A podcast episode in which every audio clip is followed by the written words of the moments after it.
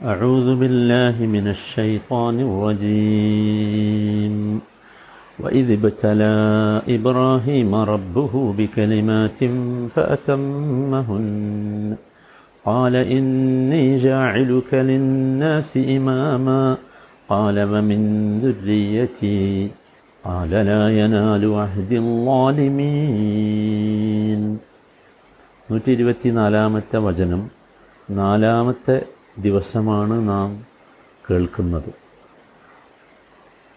وإذ ابتلى إبراهيم ربه بكلمات فأتمهن ഇബ്രാഹീമിനെ അദ്ദേഹത്തിൻ്റെ രക്ഷിതാവ് ചില കൽപ്പനകൾ കൊണ്ട് പരീക്ഷിക്കുകയും അദ്ദേഹം അത് നിറവേറ്റുകയും ചെയ്ത കാര്യം നിങ്ങൾ ഓർക്കുക അതുവരെ നമ്മൾ പറഞ്ഞു പരീക്ഷണങ്ങളെക്കുറിച്ച് പറഞ്ഞു അതിന് ഉള്ള മറുപടി കാല അള്ളാഹു ഇബ്രാഹിം അലി ഇസ്ലാമിന്റെ ഈ നിറവേറ്റൽ കണ്ടപ്പോൾ അള്ളാഹു പറഞ്ഞു ഇന്നി ജായിലു ഖലിന്നാസ് ഇമാമ. ഞാൻ നിന്നെ മനുഷ്യർക്കുള്ള നേതാവാക്കുകയാണ് മനുഷ്യർക്കുള്ള നായകനാക്കുകയാണ്.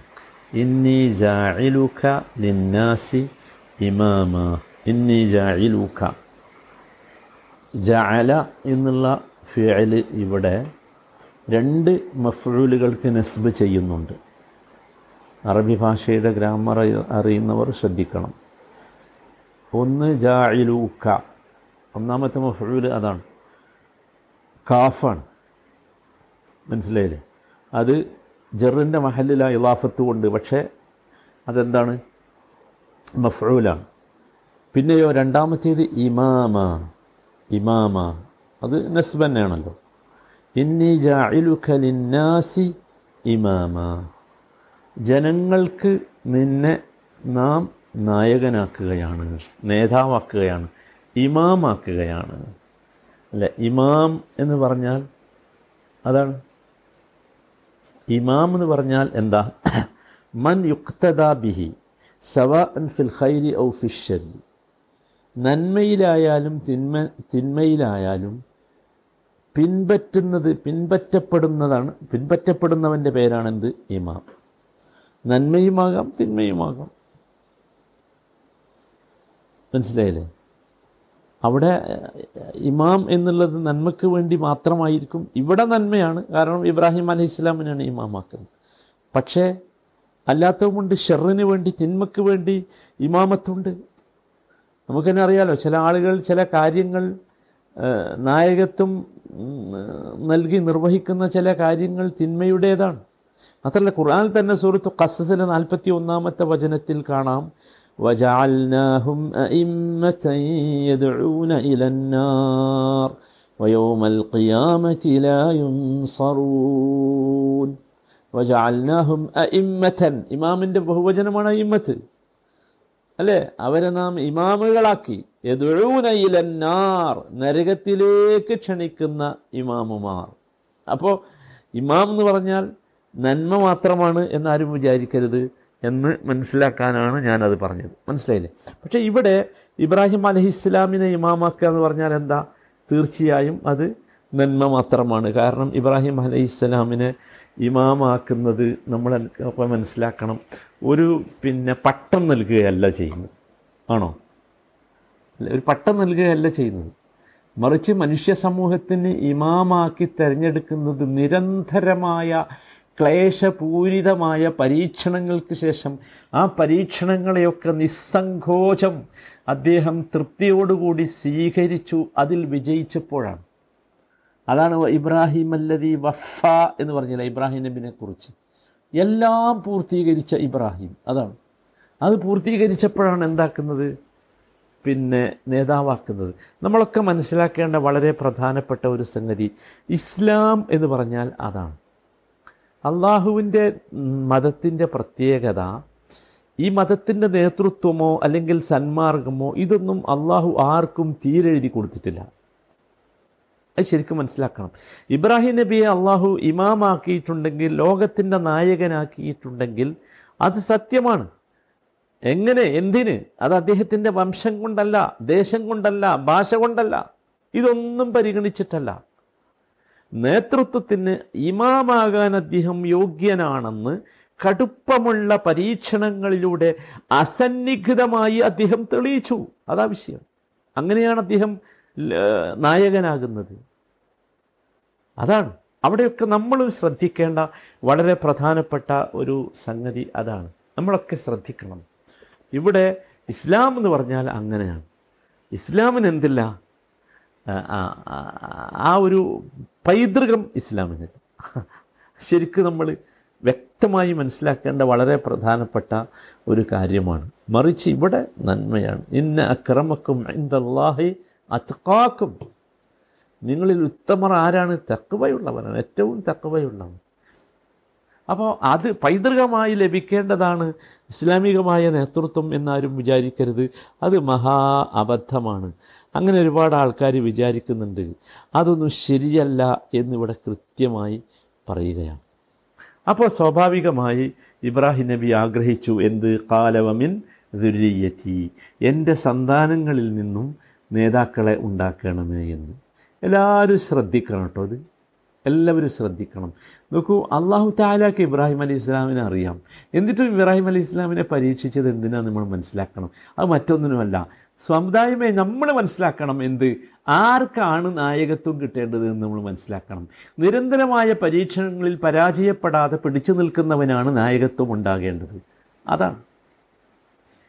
ഇനി ഇബ്രാഹിം അലൈഹി സ്വലാമിയോട് ആഗ്രഹിക്കണം എന്ത്? തന്റെ സന്താന പരമ്പരകളിൽപ്പെട്ടവർക്കും എന്ത് കിട്ടണം? നേതൃത്വം കിട്ടണമേ നായകത്വം കിട്ടണമേ എന്ന് അദ്ദേഹം ആഗ്രഹിക്കുകയാണ്. അങ്ങനെ ആഗ്രഹിക്കുന്നത് തെറ്റാണോ? അല്ല ഒരിക്കലും തെറ്റല്ല. കാരണം എന്താ? ഇവിടെ ആഗ്രഹിച്ചത് നോക്കൂ ഭൗതികമായ ഏതെങ്കിലും നേതൃത്വമല്ല അദ്ദേഹം ആഗ്രഹിച്ചത്. അദ്ദേഹം തന്റെ സന്തതികളിൽ ഉണ്ടാകണം എന്ന് ആഗ്രഹിച്ച നേതൃത്വം ഏതാണ്? അത് തൗഹീദും അതുപോലെ ഇസ്ലാമിന്റെ സന്ദേശങ്ങളുമൊക്കെ പ്രബോധനം ചെയ്യാനും പ്രചരിപ്പിക്കുവാനുമുള്ള നേതൃത്വമാണ്. ഭൗതികമായ നേതൃത്വ പദവിയല്ല. മുഖ്യമന്ത്രിയുടെ മകൻ മുഖ്യമന്ത്രിയാവുക പ്രധാനമന്ത്രിയുടെ മകൻ പ്രധാനമന്ത്രിയാകുക പ്രസിഡന്റിന്റെ മകൻ പ്രസിഡന്റാകുക എന്ന് പറഞ്ഞാൽ അതല്ല. അതല്ല. ഇവിടെ ഇബ്രാഹിം അലൈഹിസ്സലാം ഉദ്ദേശിച്ച അനുഗ്രഹീതമായ പദവി അത് തൗഹീദിന്റെയും ഈ ഇസ്ലാമിക സന്ദേശത്തിന്റെയും പ്രബോധനത്തിനുള്ള നേതൃത്വമാണ്. അത് തന്റെ സന്താന പരമ്പരകളിൽ നിലനിൽക്കണം എന്ന് അദ്ദേഹം ആഗ്രഹിച്ചു. പ്രവാചകന്മാർ അങ്ങനെയാണ്. കാരണം അവർക്കറിയാം ഇതിന്റെ ഇതിന്റെ ഗുണം എത്രയാണ് ഇതിന്റെ ശക്തി എത്രയാണ് എന്നവർക്കറിയാം. അതുകൊണ്ട് തന്നെ തങ്ങളുടെ കാലശേഷം തങ്ങളുടെ സ്വന്തക്കാരിൽ ആ പ്രബോധനം തുടർന്ന് നടത്തുന്ന ആളുകൾ ഉണ്ടാകണം എന്ന് അവരാഗ്രഹിച്ചു. അതവരുടെ അതിരറ്റ ആഗ്രഹമായിരുന്നു എന്റെ ശബ്ദം കേൾക്കുന്ന മുസ്ലിമെ ഞാനും നിങ്ങളും ആഗ്രഹിക്കണം. എന്റെ മക്കൾ ഇതിന്റെ ആളുകളാകണം. നമ്മൾ ആഗ്രഹിക്കണം പ്രവാചകന്മാർ ആഗ്രഹിച്ചതുപോലെ.